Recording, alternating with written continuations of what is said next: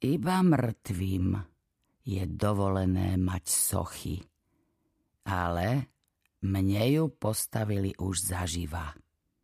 Už teraz som premenená na kameň. Socha je symbolickým ocenením mojich zásluh, hovorilo sa v prejave, ktorý prečítala teta Vydala.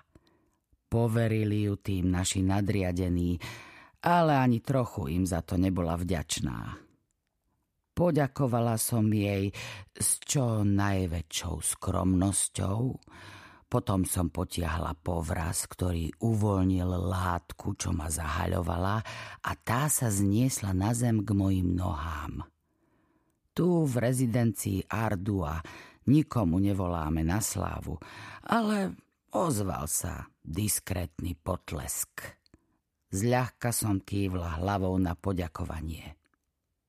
Socha v nadživotnej veľkosti ma zobrazuje, ako býva zvykom, mladšiu, štíhlejšiu a v lepšej forme, než v akej som v poslednom čase. Stojím vzpriamená, s vystretými plecami, ústa zvlnené v rozhodnom, ale prívetivom úsmeve. Oči upieram na pevný bod niekde vo vesmíre, ktorý má symbolizovať môj idealizmus neochvejnú oddanosť službe, odhodlanie kráčať vpred napriek prekážkam. Nie, že by moja socha mohla dovidieť na oblohu. Stojí uprostred nevábneho zhluku stromov a kríkov pozdĺž cestičky pred rezidenciou Ardua. My, tety, nesmieme byť neskromné, ani tie kamenné. Ľavú ruku mi zviera sedem či osemročné dievčatko. Upiera na mňa dôverčivý pohľad. Moja pravá ruka spočíva na hlave ženy so zahalenými vlasmi. Čupí mi pri nohách a upiera na mňa pohľad, ktorý sa dá pokladať buď za zbabelý, alebo za vďačný. Je to služobníčka. Za mnou stojí jedno z mojich perlových dievčat, pripravené vydať sa na misionárskú výpravu.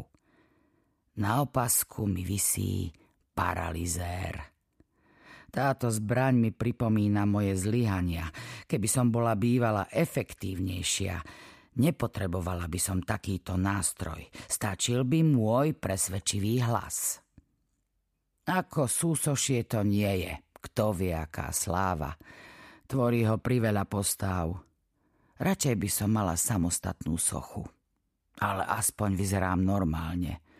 Mohlo to dopadnúť oveľa horšie, pretože postavy našej bývalej sochárky, oddanej veriacej až do smrti, mali vypúlené oči ako prejav zbožného zápalu. Teta Helena s nimi vyzerá skoro šialene. Teta vydala, ako by trpela zvýšenou činnosťou štítnej žľazy a tete Helene, ako by chceli oči vyliezť z jamôk. Autorka bola pri odhalení sochy nervózna. Stvárnila ma dosť lichotivo? Budem spokojná?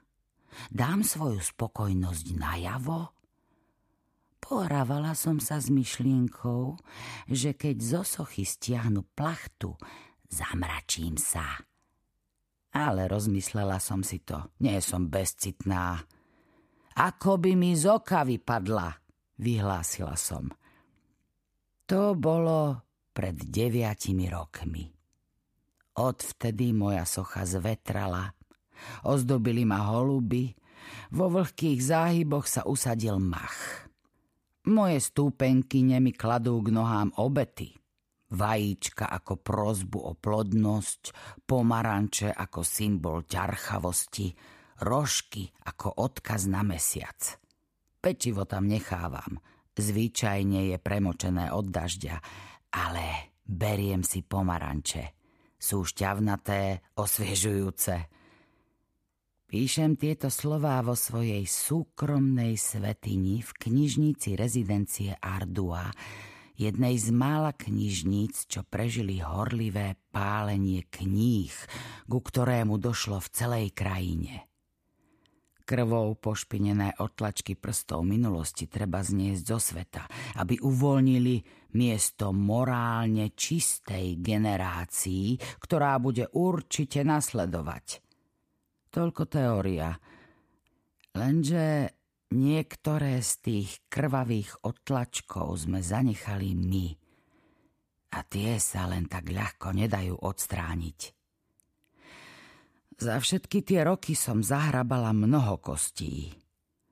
Teraz som sa rozhodla, že ich znovu vyhrabem, aj keď iba pre tvoje poučenie, môj neznámy čitateľ.